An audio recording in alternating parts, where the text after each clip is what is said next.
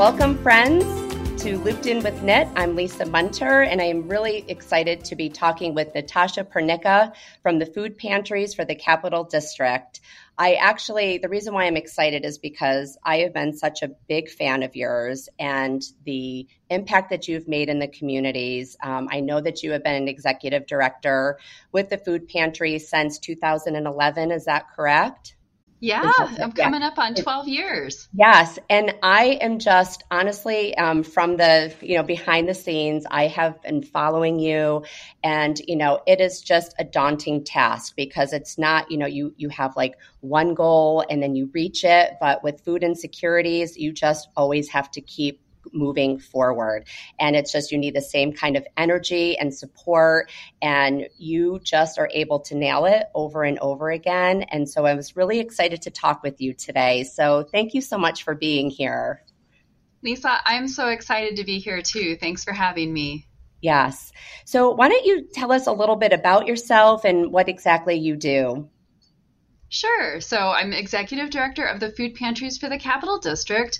Um, I've been doing nonprofit work for almost 25 years um, in a lot of different human sector. I started in mental health, then I worked with um, homelessness and housing.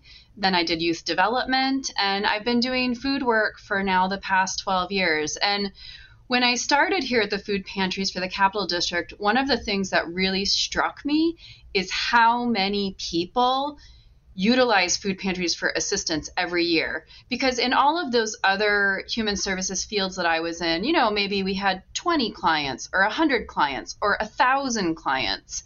And when I learned that there were nearly, well, at the time, there was 45,000 people visiting food pantries in the capital region now, last year we were at uh, nearly 70,000 people just right here in New York's capital region. I think that was one of the things that really struck me, as well as just its food. It's something that we can all relate to. Everybody eats. It's like a center to family and community and life and health. And I was very struck by the dedication and compassion of the food pantry coordinators and the volunteers and all of the people involved in this effort across the reason, region, um, I was really inspired to be involved to support and amplify their work. And really, our our mission here is working together. We can do more than any one of us alone,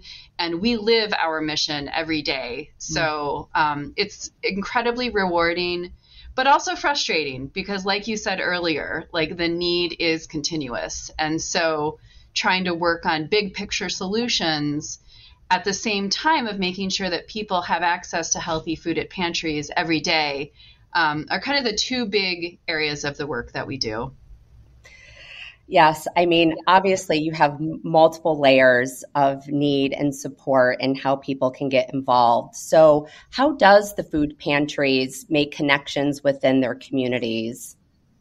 Yeah, I mean, there's a lot of ways. Some of it is just word of mouth. Um, people get involved or seek assistance word of mouth. I think that um, it's through, you know, volunteers, people getting involved, community outreach We've found that people really respond when we're in the media. Um, people are like, oh, yeah, that's right. Hunger does exist right here in my own community. Um, it's not something we see on a daily basis. And so media exposure has been incredibly helpful. And, you know, we've got our Facebook page and, you know, all of our social media. Um, and ambassadors. Our board members are ambassadors, our food pantry members are ambassadors, and we're ambassadors to them as well. Um, and I'm really excited with KNIT um, to have another opportunity to really get to know people who are interested in getting involved and getting to know how we're working um, to end hunger here in the region.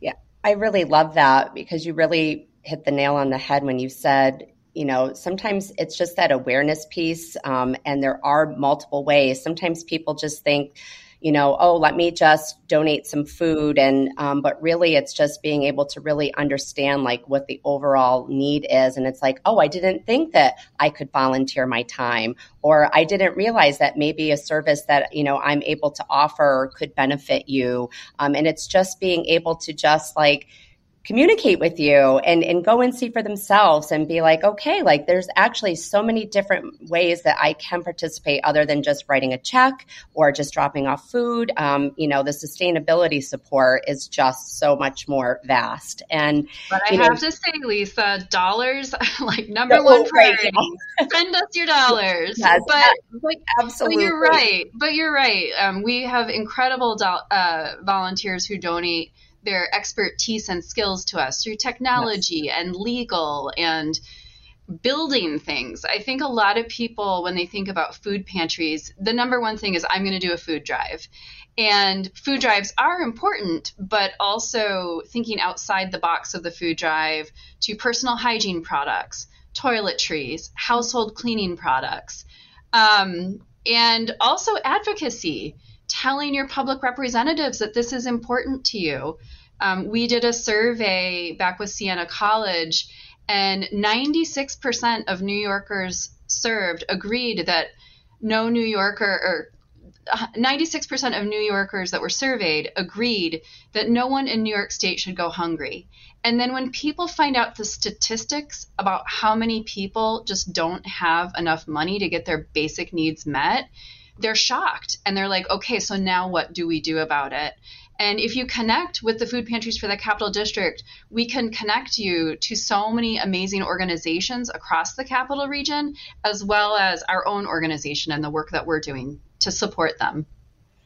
I mean, absolutely. And yes, obviously donations money donations are key but sometimes you know people are thinking that it has to be these like large dollar amounts and that's not true i mean any amount helps um, and it's like or if you're feeling like that you want to see like more impact than volunteering or doing a food drive, things like that. So, um, absolutely, to the to the dollar donations are are always the cornerstone of every nonprofit. But I think that sometimes there's a disconnect when people just feel like, oh, I don't fit into that like one bucket, and so I can't help them. But really, like you said, I mean, even just being an advocate to their to their assembly people and just getting the word out and just saying, hey, this we're here. Um, and I and I love that, and I think that's what I love about you because you're really just educating people um, that it's not just this like check the box thing. It really can be so much more um, you know, with all of that, I mean, because you just listed all these things, you know, what is your biggest challenge, you know, when it comes to finding donors or, you know, people who want to support you? Do you? I think, you know, it depends on what's happening, like as far as trends or what's happening in the bigger community or globally. And so, like, our challenges today are much different than they were two years ago. So, during the COVID pandemic, pandemic shutdown, um, there was a lot of media exposure about food. And so the community was, and individuals were very generous. Um, but now that uh, inflation has hit and, you know, economic stability is a little bit insecure right now, um, unfortunately, um, donations are down right now while we're literally having the highest service levels our coalition has ever seen. So, right now, it's really, I think a lot of donors might be a little bit burnt out um, from COVID, and people are just trying to get back to life as usual. But right now, so many of our community members are actually experiencing even worse times than they've ever had.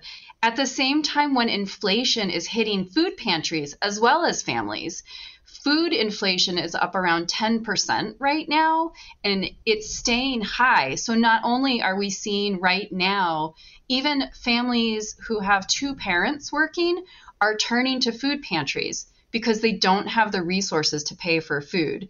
And food, a lot of people also don't realize food pantries pay for most of the food that they distribute. And so food costs for pantries are also more expensive. However, one of the things I like to share that most people don't know about the food pantry system is that the food pantries, when they spend their dollars, it goes farther than you going to a grocery store for a food drive. So, for example, uh, a food pantry, if you donate $10 to a food pantry and they use it to pay for food, they can get up to 62 pounds of food for $10. So a lot of times through wholesaling and other, you know, getting food from the food bank and things like that, um, donating dollars can make the dollars go a lot farther for the amount of food that is needed. Uh, in the capital region alone, so just last year, uh, we pro- our coalition provided enough food for more than 3.2 million meals. So that's a lot of food that pantries are needing to move. So I think really the biggest challenge, I guess, right now would be so that people understand pantries are struggling right now um, to keep up with the increased community need right now. Um, so just getting that message out there. And a lot of people right now are also struggling. You know, people who might have been able to donate to us a couple years ago because of inflation might be struggling um, a little bit more. And so um, they're not able to be quite as generous as they were in the past. And so reaching new donors is also really, really important. Um, people who maybe didn't realize, oh, I didn't realize this was a need in my own community. And here's an opportunity where I can make an, a local impact. I know my dollars are going to go right here to probably my own neighbors that I'm not even aware of that are having to turn to a food pantry right now. Absolutely. It, again, I, I'm just we haven't even been talking for 15 minutes and the information that i have learned that i didn't even know is just like it's it's so impactful and i'm just like wow. And this is why i like to do this because it's just to be able to bring this awareness of you know it doesn't have to take much, but just picking up the phone or, you know, let's talk about that, Natasha. You know, what is the best way? How would you like donors to reach out to you? I know it's always like, you know, nonprofits have their due diligence of reaching out and bringing awareness to the communities, but, you know, it, it goes both ways. So, you know, yeah. for you to help you, like, what's, how do donors want, you know, what's the best way for them to connect? Sure. I mean, if someone just wants to do a simple donation and a transaction, thefoodpantries.org, our website, has a really easy way to do credit card donations. Um, if someone wants to get involved in in more, more of a way than just a donation, they can call our office at 518-458-1167. They could also send me an email, honestly. It's natasha, thefoodpantries.org. And whether you're looking for an opportunity to volunteer or maybe you'd like to do a food and fun drive. Maybe it's your birthday, and instead of people providing birthday presents, you'd like to do a food and fun drive where people could either bring donations of food or they could just write a check. You know, we're happy to coordinate with you um, so that you feel comfortable. And also, I'm always happy to come out, or myself or my team members, and do a presentation. If you work for a business or you have a community club that you like to raise awareness and learn more, um, we're happy to come out and talk and give a presentation. I can do a presentation in 10 minutes. I can talk for an hour. Honestly, I could talk all day if it's fun. Um, I'm happy to hang out. So um, it's just, we're happy to come out and just like get people interested and involved. Um, so calling us, sending us an email, going to thefoodpantries.org. And I also always have to say this because you never know who's listening.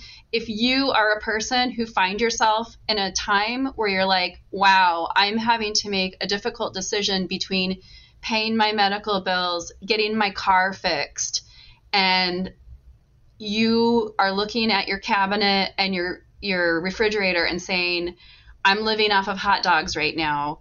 You don't have to do that. Food pantries are not income based, it's based on need.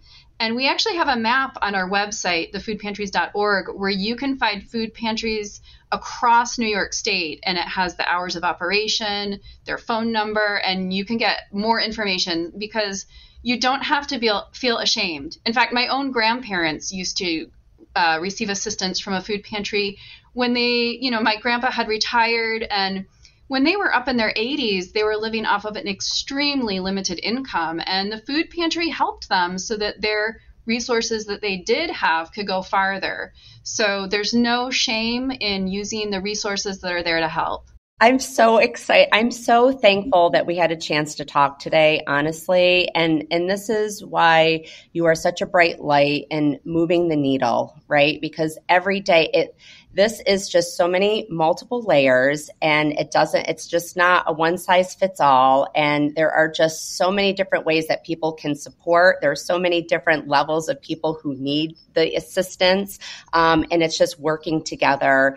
And you're really the nucleus of it all. And, you know, I'm so thankful and appreciative that you are here just in our backyard, you know, making a difference along with your, you know, your team of people. I mean, it's, you know, it definitely takes a village for sure.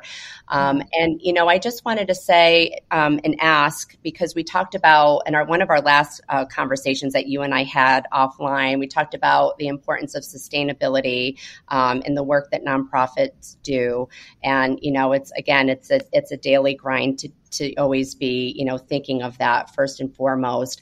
Is there any immediate long-term um, goals or needs that you are looking for um, for donors to be aware that can help with that sustainability goal that you currently have at the food pantries? Yeah, I think so. Food pantries themselves are largely charitably funded by individuals writing checks. Like, we're not like a conglomerate of government contracts like some other human service sector organizations. So, one of the things I think that is very helpful for donors to know is that please, um, please pay for salaries. Uh, sometimes grants and funders don't want to pay for your staff but literally the staff are critical to carrying out the mission. Um, we love our volunteers, but we couldn't do it without the consistency of paid staff. The other thing that's really important for donors to know is that in order to have strong programs, you need to treat your staff well. And I talk a lot about living wages. And the nonprofit sector is notorious for paying not very good wages. And people are like, well, you feel good about your job. Well, that's not acceptable because you should have the dignity of being able to cover your basic needs with your salary if you work at a nonprofit. So, here at the food pantries, we, made a commitment with my board's support to not pay anyone less than $20 an hour, which is a lot for a nonprofit, and we go up from there. But I think having good benefits, paying salaries so that people can have the dignity of a professional life um, is so important. So please contribute towards the staff and the operating expenses that nonprofits have. I think we struggle a lot with people thinking, well, all you need is just food. And it's like, yes, we need food, but like there's the entire infrastructure, there's trucks. Our organization moves over 3 million pounds of food a year with our drivers and our box trucks. And we do that so that the pantries can order the quantity and the quality and the variety of food that they need to order from the food bank.